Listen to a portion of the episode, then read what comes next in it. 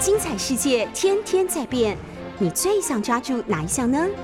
跟着我们不出门也能探索天下事，欢迎收听《世界一把抓》。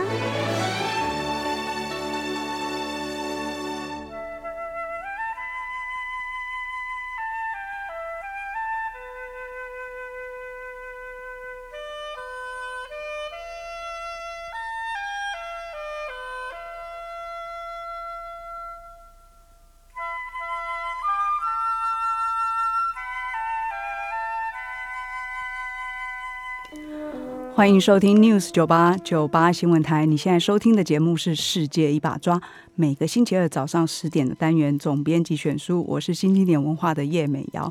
呃，今天与其说是选书，不如说我想借着阅读这本书跟这个幕后最重要的这个作者讨论的机会呢，向台湾文化过去五十年来非常重要的一个文化推手致意哦。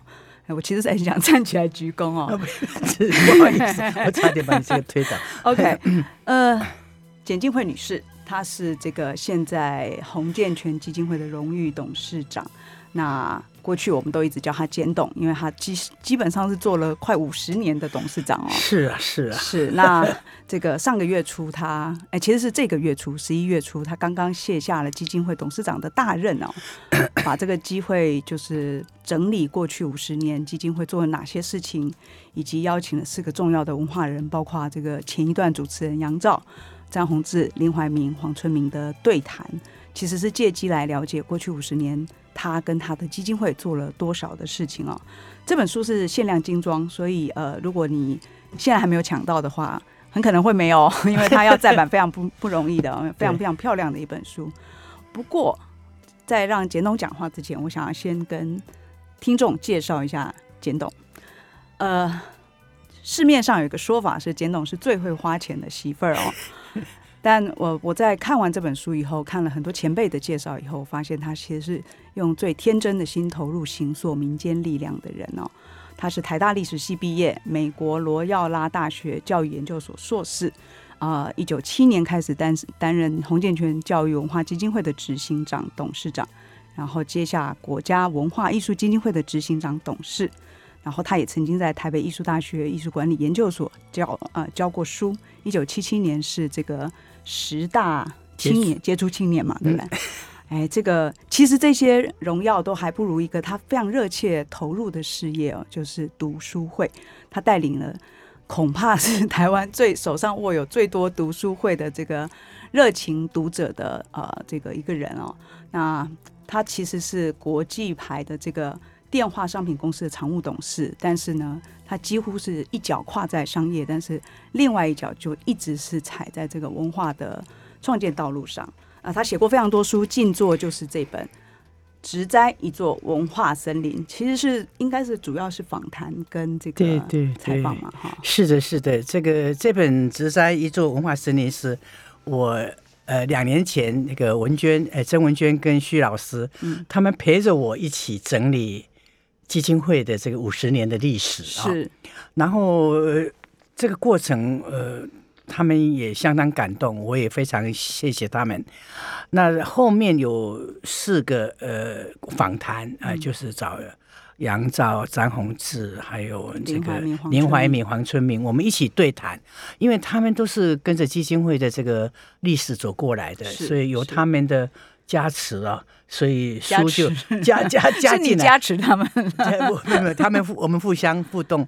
就变得比较精彩一点了、啊。我是觉得，呃，因为这个时间太久，五十年应该还很久，嗯、我也不觉得说，哎，什么就五十年呢、啊？我也不过才是。前两天的事吧对，因为这个简董非常非常喜欢读书哦。我们最初我会、呃、见到简董，或者说有机会跟他这个同席，原因就是因为其实他非常喜欢读书，所以他喜欢找编辑人聊天有时候他聊一聊这个，大家一起吃饭，他会突然说，哎，你们说说看，你们最近出的哪一本书自己印象深刻的可以推荐我的是是对对对对，所以我是觉得就是说这些总编人真的是太厉害了，然后因为、呃、你们的关系呢，我们可以看到很很多好书，然后就可以看到不同的出版社出版不同的书籍，嗯、所以我我很欣赏这样的一个一个一个一个一个聚会啊，因为文娟啊还有美瑶都是因为这个关系我们就认识了，所以在这个呃呃整个的这个基金会的五十年的过程里头，我其实也一直用这样的一个心情在、嗯、在呃工作，其实也不算工作，我觉得我 enjoy 当中，享受当中、嗯、然后在之前呢是因为呃家族有这个渊源，因为有这个企业的关系，所以我有机会得到一些资源、嗯、然后我就顺势发展、嗯、然后就用这个呃用这样的一个方式得到一些呃红家还有企业的赞助、嗯、然后就去成立不同的一个一个跟着这个 时, 时代的这个转变，不同的时代的一个先锋的一个结合。所以我跟当年成立基金会的时候，我就跟我的公公洪建全先生讲说，我们不要再去做什么救济啦什么济贫、嗯、我们要做一些引导社会的事，因为我是学教育的，但是因为我在家族里头的关系还不错、嗯、我这个人的命还蛮还蛮好的、嗯、但台湾人说有那个翁姑园，翁姑翁姑园，翁就是比如说你的公公、嗯、还有就是你的那个呃夫家的一些小姑啊小姑啊小叔啊什么，他们都跟我很好，到现在为止都是非常的这个 close 啊，所以我现在几乎两家的兄弟姐妹，那时候人又多，都还是可以陪伴我一起游玩，我的小姑我的妹妹，所以我们就因为这样的缘故，我看到他们家有一些资源，嗯，家常的唱片，嗯，还有家常的不是家常的家里做的家里有的收藏的收藏的，你就把它拿出来了，就反正在家里你们听听，嗯，一起听多好，是是是，就因为这样的缘故我们就开始。不过这个、呃、大家比较喜欢谈的这个杂志啊、哦嗯嗯，这个书评书目杂志，倒是因为我爱读书的关系、嗯，周围有一些爱读书的朋友，嗯。跟姐妹，我的姐姐简婉啊，柯清华的老婆、嗯、林桂珍都是我的好友，那我们就说哎，那就来办杂志嘛，是，反正我不能做太多的事情，事情你们做，钱我来想办法。呃，简董真的非常客气哦，他其实做了非常多的事情哦。他刚刚自己提到了书评书目，然后当然包括这个洪建全的视听图书馆。嗯嗯、那当然，现在很多年轻人也都还知道，像明龙讲堂，因为书评书目已经结束。但其实我想先掉头回去，因为过呃过去包括昨天的联合报优人物也做了一个简董非常精彩的采访，那里面照片好漂亮哈、哦，是哦，应该是在这个云门、啊、云门舞集那边拍的嘛，对不对？不是，那是那是我家。淡水、啊、淡水，对对对对，因为我就看了那些照片，我还挑了一张放在我自己的脸书上。好，我其实想要到头回去的原因是因为大部分的人都会这个锁定在您作为洪家的媳妇儿，然后做了很多这个教育文化推广帮助创作的事情。可是我在看这个书的时候，坦白跟简总说，我一开始只是想要把它当历史书看哦，啊，我也的确先看那几个访谈、嗯，但等我慢慢看，因为我整个书其实花了快一个月，有机会就读一章读一章，它十几章嘛。我突然发现，其实我在很多段落非常感动。我感动的原因其实是我回头去想，这位这个啊简董，他今年已经这个八十大寿嘛，哦，这个。也就是说，八十年前台湾的社会处境里面，一个女孩子，即使是家境不错的，是啊，第一个你要读书。对，第二个你嫁进一个家庭以后，其实还是一个大家族，是是大家庭，你要做自己想做的事情，这其实非常难。对 对, 对。然后最后呢，他其实还这个活力非常旺盛的，在在五六十岁以后，很多人就退休了。其实你不缺钱嘛，打算退休的，就八十才退休。我觉得这个那个时候就打算了。我其实是想回头问，就是。您的家庭就是包括这个简同中先生、哎、您的父亲、哦、还有这个就为什么可以养出一个这么厉害的女性？哎呦，你太你讲的太好了。我其实、呃、我是在我们家族里头嗯，应该说不是很被重视的、哦、所以很多人在讲她小时候怎么样怎么样、嗯，我倒是都没有记忆耶，因为我到了八岁前我就忘了。他们还说小时候讲我我我只我只记得我小时候是因为我们家里头我身体不好，我妈妈身体不好，我生下来好像也很丑，所以就送走吧。我们这以前台湾的风俗哦，就是说你家里头有两个小女孩啊。嗯，就要送去给人家做养女啊，对，女儿不要养多，然后, 然后就也不是说家境不好、嗯、但是我爸爸舍不得，是，所以我我爸爸就觉得说我们家又不是养不起，抱回来抱回来，嗯，那抱回来我也不记得，就我我是听我姐姐跟我的姑姑们讲的，嗯，所以就很爱哭，然后长得又很丑。然后就 就, 就很有自卑感。简董非常可爱，因为他老说自己是卷发，你是自然卷嘛？我是自然卷，这其实是超超棒的一个天分。但是他就说小时候会觉得这样丑，好丑。然后姐姐大概因为个儿高，所以然后又又又是第一个，然后长得很可爱。但是我姐姐她简婉嘛，哦，是作家，她一点都不骄傲，但是她非常的、嗯、呃，我们感情非常好，所以姐妹的呃感情跟接下去的兄弟姐妹。嗯，都是这样的氛围，不会说什么什么争取、争吃、争宠啊什么的。嗯，当然，父亲跟母亲是会有偏爱，比较偏爱这个。我我他们就说，爸爸就偏爱你，他大概觉得我比较可怜。但是家里头的一些三姑六婆，他们会有一些自己偏心 的, 的，是是是。那我爸爸也有偏心，他偏心我，但是因为你会念书吗？我因为我他因为他的重视，我就变得很会念书。是是。然后呢，我也很很尽责任。所以我是觉得从小我自己用我自己的零用钱去去租书店看小说，我觉得那个看小说的那个、嗯、那个氛围跟那个那个感觉，一直到现在我还是很爱看小说。嗯嗯，那天碰到詹伟雄，一听到他看爱看小说，我马上对他改观。虽然我我以前不不太熟悉他，只做社会观察跟爬山，对, 对, 对，但是我是觉得呃，这种小说的世界里头让我。得到一个很大的一个精神跟生活的满足，是再回过头来看世界，再看生活，我觉得就没什么。呵呵哦，我想这样的氛围到现在我八十岁了，我的眼睛眼力不好，我我努力的去保养，让我还可以继续看书。是，简董的父亲其实是会在他考上大学的时候，在这个中和枋寮这条 街, 街最热闹的一条街是放鞭炮的。哦，我完全可以体会这个心情，就是一个这样的女孩子得到父亲几乎是最多的这个鼓舞啊，就是你只要念书，我好像就很以你为傲。对对 对, 对, 对，这件事情让让简总真的很爱很爱书，就对了。对, 对, 对，因为他考上台大，其实对我来讲很运气嘛。嗯，我的同学到现在看为止都还觉得你又书又没有，他们也也没有说很把我当成。嗯，我, 我们还很好，我们有个读书会，是他说我才不要读你的读书会，我们好不容易都嗯不教书了，嗯，我们聚在一起就是玩就好了，嗯，我管不了他们，嗯，所以他们说你中央管不了我们地方，是，是我是我是最高领导，但是他们爱这么爱，所以我给他们蛮多的自由，然后但是感情非常好，是是是是，所以我就是在读书的当中我很专专注，然后我空余的时间我就。看书到现在我还是很大的享受。嗯，我我其实会想起来那个詹先生也说自己其实家境并不好，他的家境不好，但是他是靠阅读而开启了他自己的人生哦。那个简董我觉得虽然家境是不错，但作为一个女性在那个年代，我的确觉得阅读跟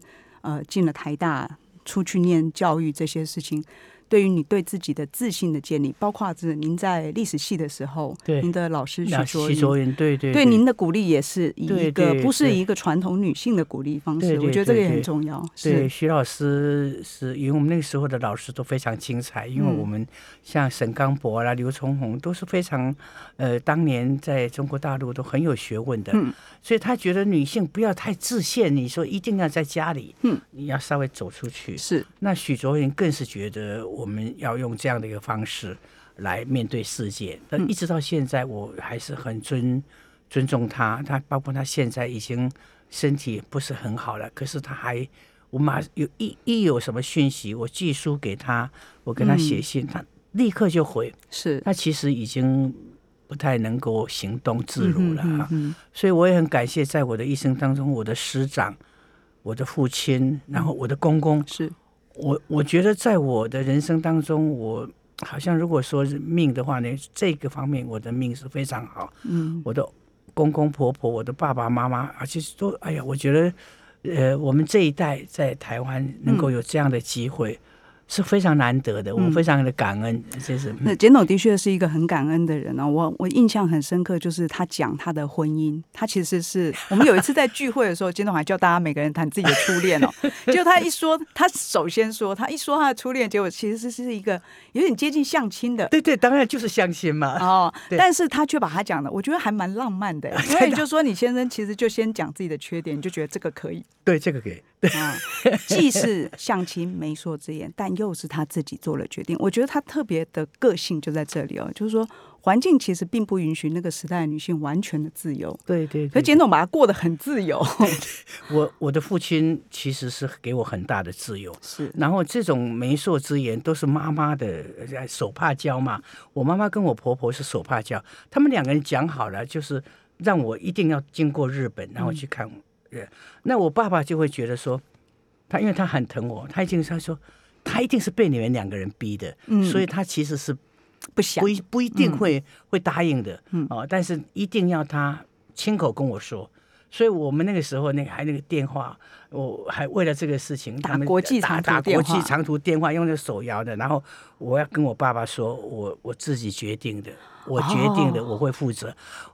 我爸爸听到这句话，他才点头。他很有权威的，他因为我们两家是亲戚嘛，是对，所以我爸爸跟我婆婆、啊、这个简同忠先生果然是我这个预想中真的是最棒的爸爸、哦、就是的确是开启了这个女儿非常自主成长的性格。对 对, 对, 对, 对, 对呃，接下来我其实是想说，这个简总这个性格其实一直带到他走进婚姻哦。一九您是六九年吗？六六九六。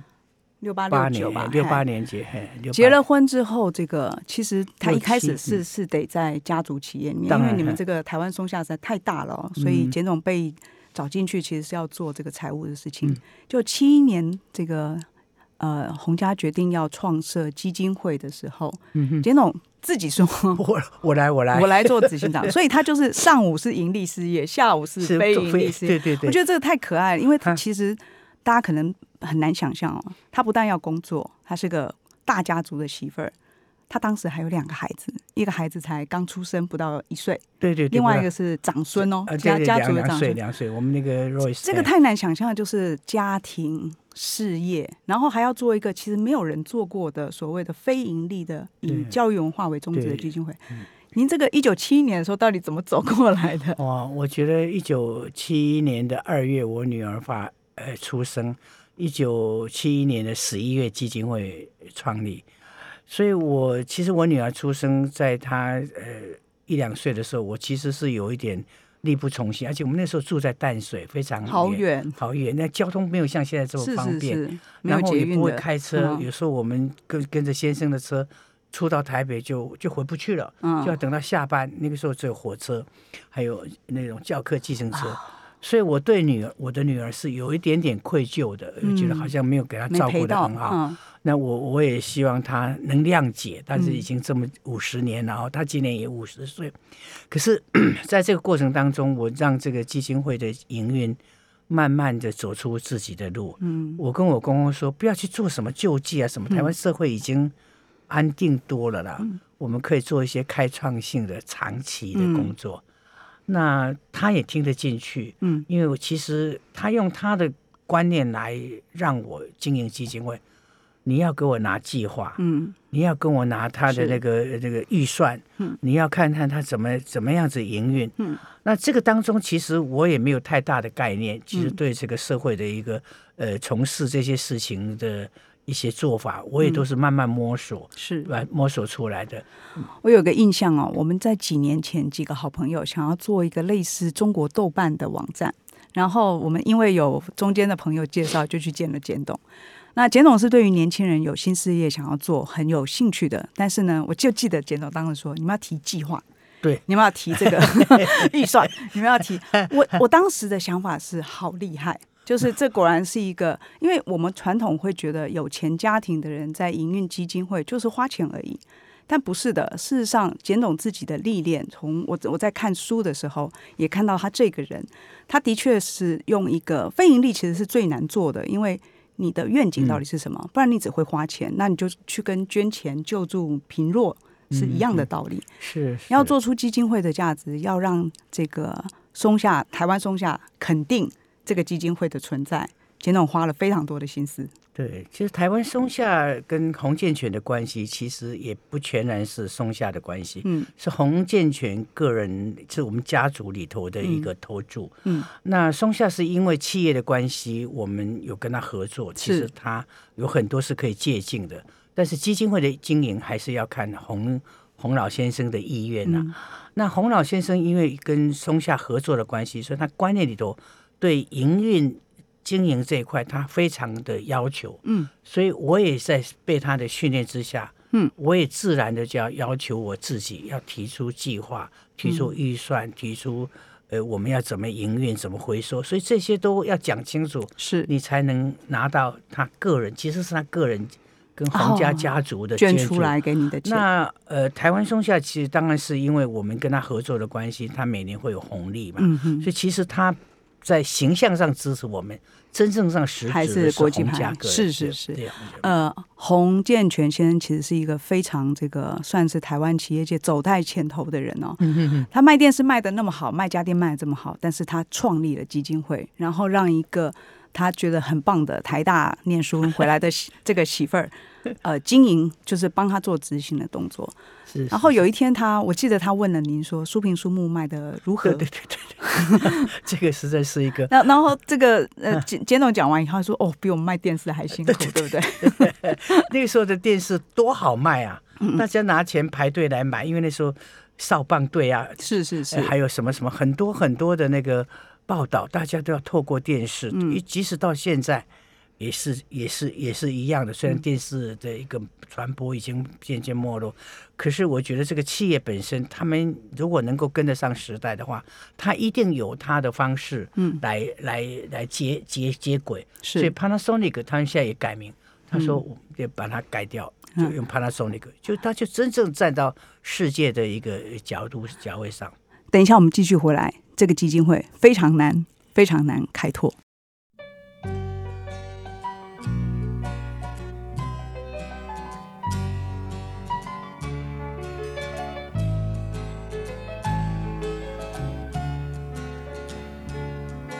给我一张坑坑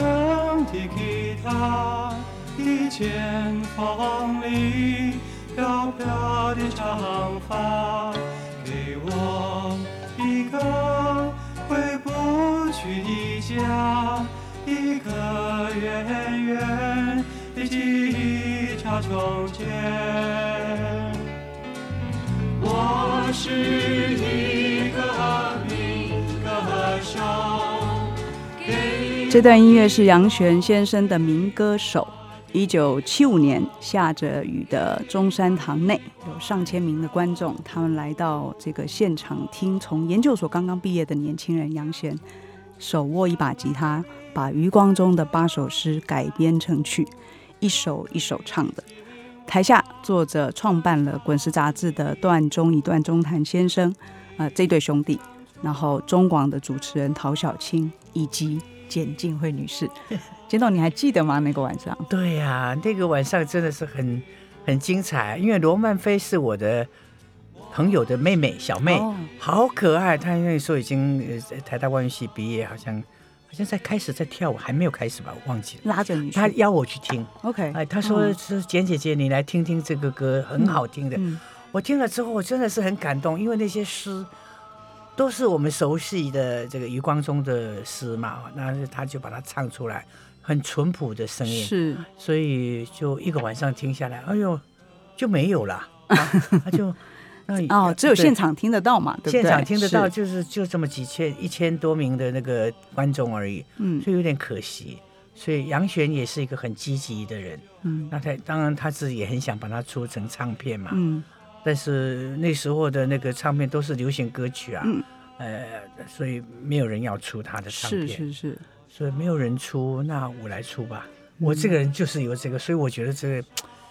哎呀，蛮奇蛮奇怪的。就詹先生说过，这个基金会成立以后，啊、就是洪建全基金会成立以后，一直在做没有人做过的事哦。是就是，所以他形容您是一个很冲撞的性格哦。哦这很可爱，因为我们看到的简总是一个很活泼、很可爱的人，其实没有想到他其实是很勇敢的人哦。就没有人救、欸、我觉得很勇敢。我觉得你看我决定我的婚姻，我也就是很勇敢、啊嗯、没错没错，对啊，我很果断很勇敢。但是我觉得这个，我觉得一听听出唱片，不过就跟出书一样嘛，嗯，没什么难嘛，但是要录音，对不对？录音啊，录音还要宣传，都不要我去啊。对，就是说他决他决定支持这个事情哦，也就是其实也就开启了后来的民歌时代哦。对对 对, 对，我们后来其实很多什么金韵奖啊这些，是是包括段先生他们也是受到启发的。对对对对对，对，他从我我小时候其实是听民歌长大的，我家里还有一、哦、一整箱一整箱的这个金韵奖的卡带哦。哦, 哦，那金韵奖是后后期的啦，是是是，对，因为后来有金韵奖，有那个。他们的接手，我们才能放手。嗯、不只是金韵奖，其实这个简董也还支持像许常惠先生他们收集民谣、哦，那是更呃、欸、对，更早的时候，像陈达他们的陈达啦、廖琼枝他们去收集、收集音、收集那个民间乐人的，对，然后还办音乐会，还还。办那个出唱片、嗯、简单讲，只要那个时候社会上有人有创造的欲望，有人有开拓的欲望，想要做一点这个不知道谁可以支持的事情，几乎简董都这个走在第一个，就说来我来哈。那这个也没有人跟他说这个事情到底还有一个是各位不要忘了，他并不是随时有着大把现金要做这个事，他得说服这个家族企业，对，还要有人去做。因为我其实那个时候我们呃书评书目之后就视听图书馆嘛，嗯，视听图书馆是因为我们家里有现成的现代机器嘛，那都是给商商业界用，但给后来捐给军中，但是我们民间没有用到，嗯，所以我就说捐一批机器来我们是空间，然后来用。我公公竟然也被我说服。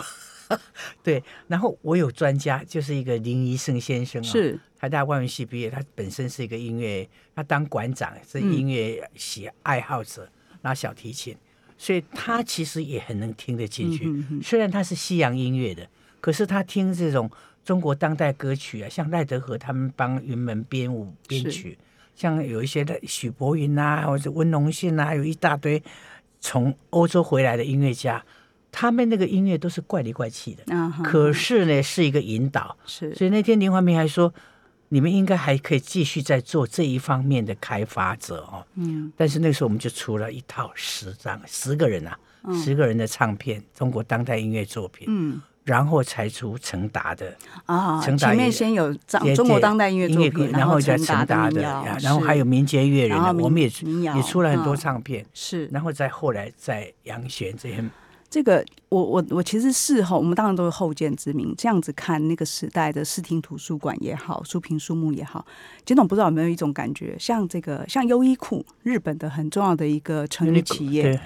他现在在开始办杂志，就是企业自己办杂志、嗯、或者是说我们想象这个各位很熟悉的，应该年轻人都知道 Apple， 你要买这个 Apple 的手机或者各种产品，你其实是有一个大的体验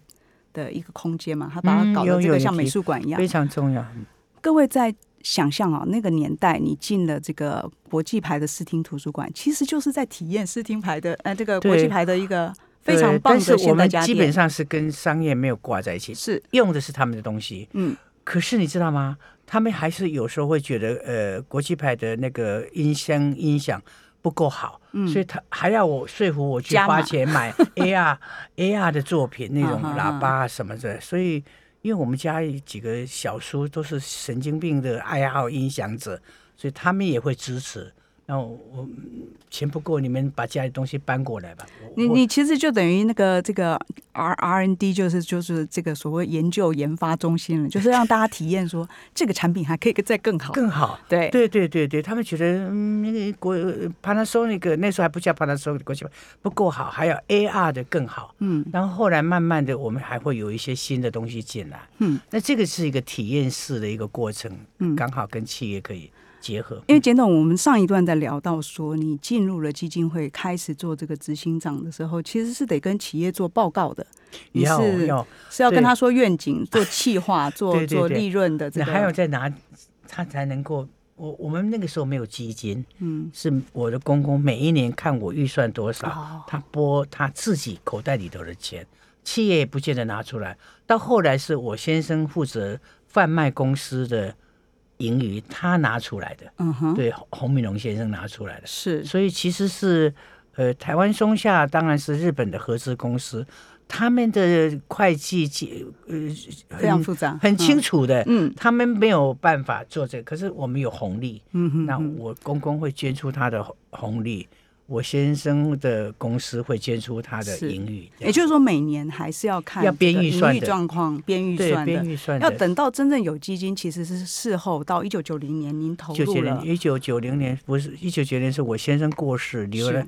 留了一些钱给我们，给我跟我的小孩嘛，嗯，那我的小孩他们的是他们的，我的是我的。那我就可以把我的这个部分捐给基金会。那段我那段我看了也非常感动，就是说这个简总在当然非常伤心的一个事情，就是这个洪先走的这个时间点，其实是他们正在这个拓展，包括各种各样的什么重金属这个合作啊什么的， 对， 对，有很多精彩的计划。对，那他走了以后呢，其实。呃，简董当时是有机会接家族企业的，哎呀，啊，那段故事我觉得很精彩哦，就是张继高先生。对对对对对对，哦，我有很多好朋友，是他及时的了解这个状况，因为他跟我们家很熟，我们的公公、我的小叔都跟他很熟。他说你：“你你不要进入这个，这个不是你的专长，而且家族的那种关系跟日本人的关系会。”你你你千万要要要认清状况，嗯，所以他而且让我的儿子才十九岁，嗯 ，Royce 他赶快去念书，嗯，你没有东西的话，你人家不会看得起你的，是，所以就把他赶出去，就把我拉出来，就是让这个您的儿子继续去好好念书，对对对，把学业求完，然后让你其其实走上一条更自由的道路。是是是，他那时候有也甚至也有建议说。你连洪家的基金会你都不要去担任，你就我自己成立，呃、自己自己，嗯，我帮你找一个更棒的一个基金会。哎呀，我心想这个这个当然是一个很好的建议，可是我没有听他的，因为这个基金会，嗯，我已经一手做了二十多年了，嗯，那个时候一九九零已经二十多年，九零刚好二十年。那我先生留给我的一些钱，我做了一个好的安排之后呢，嗯，我就买了房子，然后就开始不用靠洪家的企业了。嗯，是。在这个一九九零年洪先生过世过世以后呢，他这个简女士听到了许作英先生，也就是他的恩师啊，跟他说：“对对对因无所住而生其心。”这个《金刚经》里面的句子啊，对对。所以他真的就找到一个淡泊的回到生活正轨，然后干脆把自己的家产这个投入基金会，所以基金会真的就有基金了。对，有有有，甚至于还买了，一九九三年买了这个罗斯福路的，对对对对对，现在大家知道的现在的中罗罗斯福路这边的房子。对对对。哎，然后最难得的是，我先生那时候的一个助手林哲生先生，嗯，他退休，嗯，他选择来基金会帮我帮助你，帮我处理一些什么这个账务啦，建立制度啦，因为这个会计制度很重要，很难。对，有了基金，我们必须要让他。很公开的，能够让大家来征信这个这个基金会。是我特别喜欢简董的这个书的原因是，我们常常做文化的人哦，会被笑是文青文青的原因就是懂得文化，但是其实不懂得经营，不知道其实要把文化做长做久下去，其实是要懂事业的。是，那因为简董有这个经验，所以他很看重这个。你看他一开始就会讲说，这个基本的财务账要做好。才能够把基金会做好，嗯，我觉得这是非常有远见的事。早早期是因为要跟呃公公跟事业体报告，所以我们的账也很清楚，嗯。那到了我自己把基金投进去之后，那我更要建立一个会计制度，要公信于社会，嗯。所以林先生来帮我的时候呢，让会计制度建立起来。所以我们一直在网站上是很公开的。嗯。那到后来我自己到五十年我要接手的时候。我大概花了六七年的时间，跟我的儿子跟媳妇，让他了解这个基金会的重点。或者年轻一辈的人，他们认为说，基金会的事业不是事业，他们觉得要去经营这个盈利的事业，盈利事业才是事业。有一些创业的那种呃呃事业，他们才才能肯定自己哦。是，所以我后来慢慢让。了解，所以他其实每个礼拜去他们家吃饭，嗯，其实是是有一些功能的，是是是，因为一方面我不会做饭，一方面是他们有一些想法我们可以沟通，嗯，所以到了前两三年他们就欣然的接手，嗯，然后也愿意投注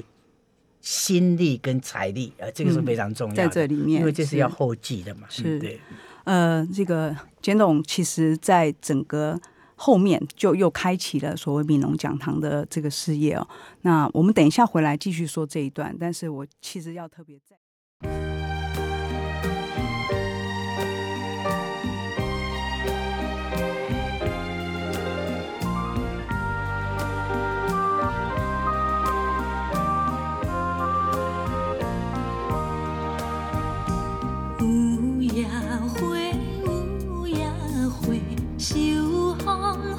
我们现在所处的这个环境不是很黑暗吗？像风雨的黑夜，我们这样的女人就像这雨夜中一朵脆弱的花，受风雨的摧残，我们都离了枝，落了土，是不是？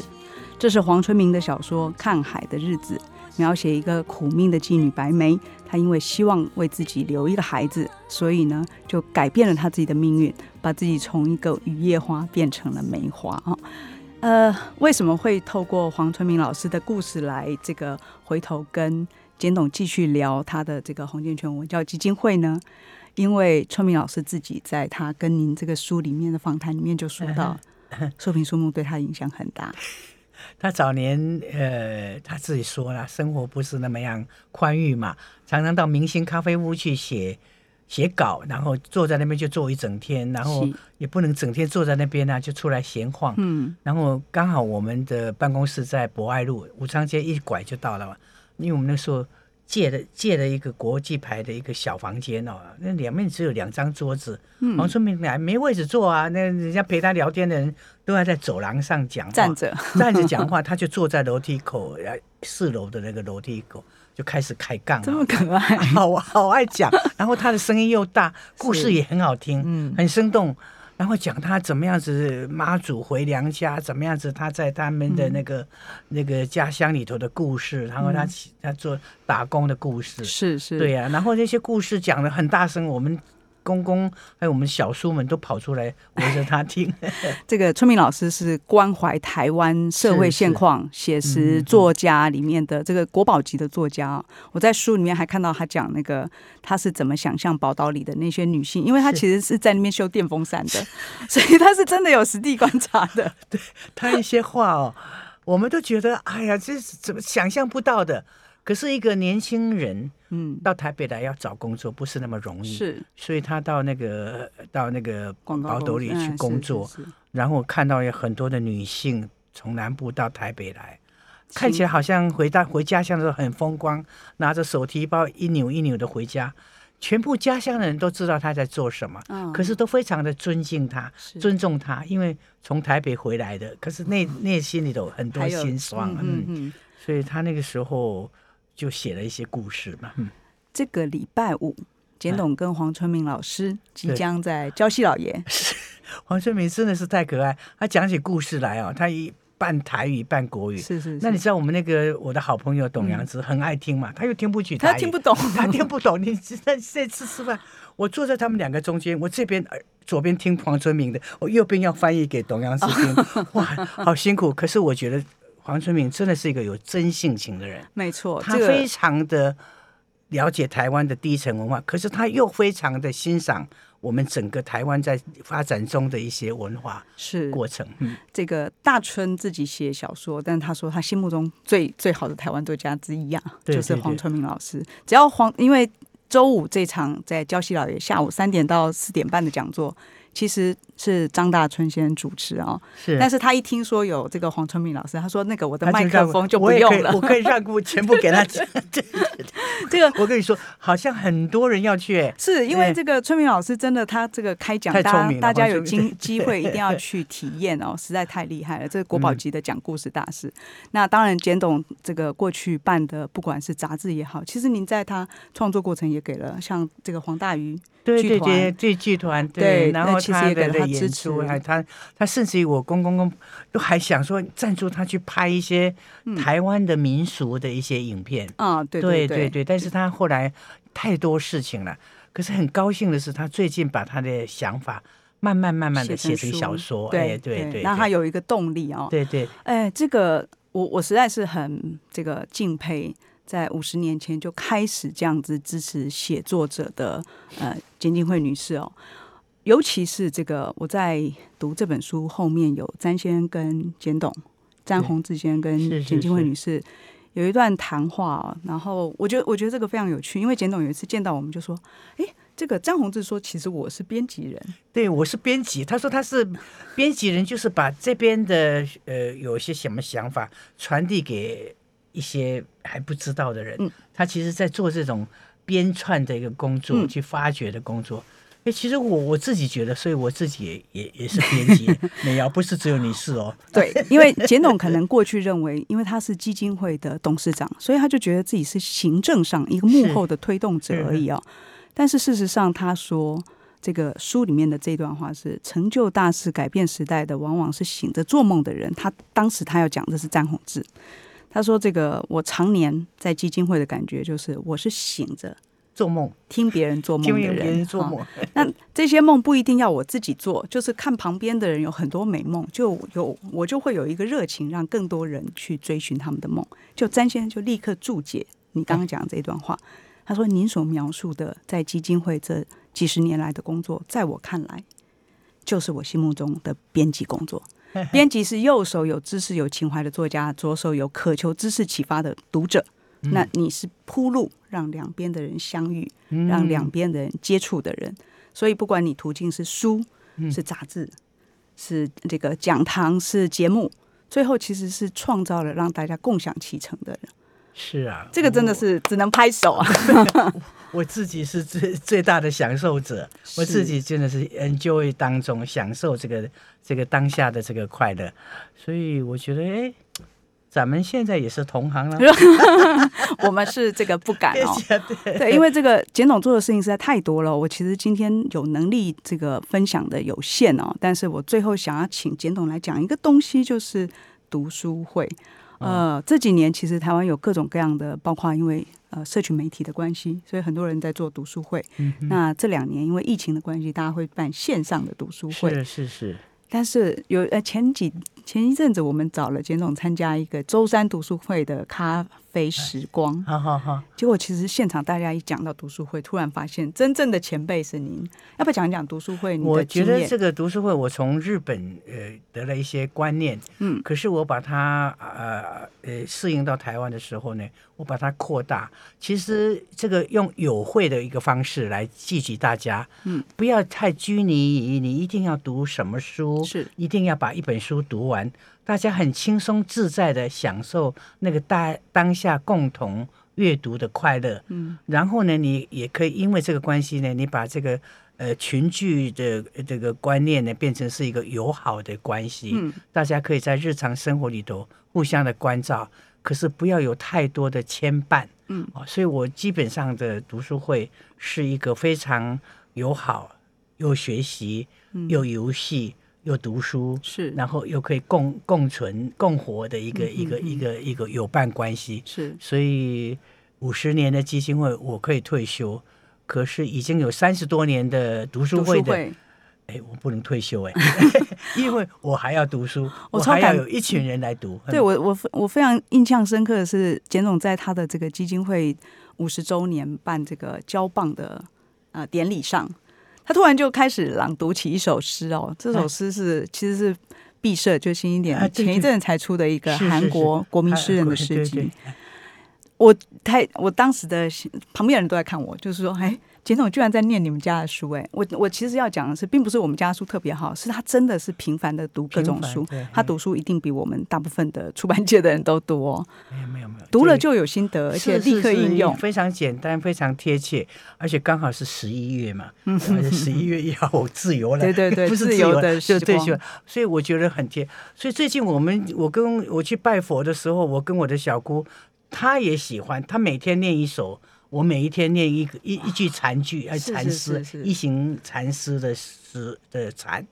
我们两个人早上嘛、啊、就做等于早课啊，是对啊，也很快乐啊，对对对。所以我们带一本书去走路，带一本书去玩，带而且就很开心，这是我现在要推行的事。嗯、呃，这个简董很可爱哦。前一阵子，这个张张大春先生在他的节目里面系列邀人家来聊老台北的时候，简董有一天就打电话跟他说：“哎，为什么你不找我聊啊？我才是真正的老台北。我们一算真的，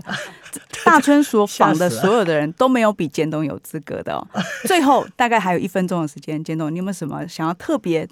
对读书这件事情鼓励大家的？我觉得读书是对我们的生活里头，不管你读什么书啊，就是其实可以让我们很开心、很快乐。而且现在资讯很多，嗯，不管是你透过手机，透过你自己的这个其他的管道，你就享受当下。所以我觉得，呃，读书让我这一辈子很快乐。嗯，希望大家一起来读书，嗯、大家一起来读。植栽一座文化森林，你会获得的跟我一样多、哦。它不但让你看到一个呃厉害的基金会做了这么多事，还有背后一个非常重要、充满热情、至今还在阅读学习的女性，简静慧女士。谢谢，谢谢大家，谢谢。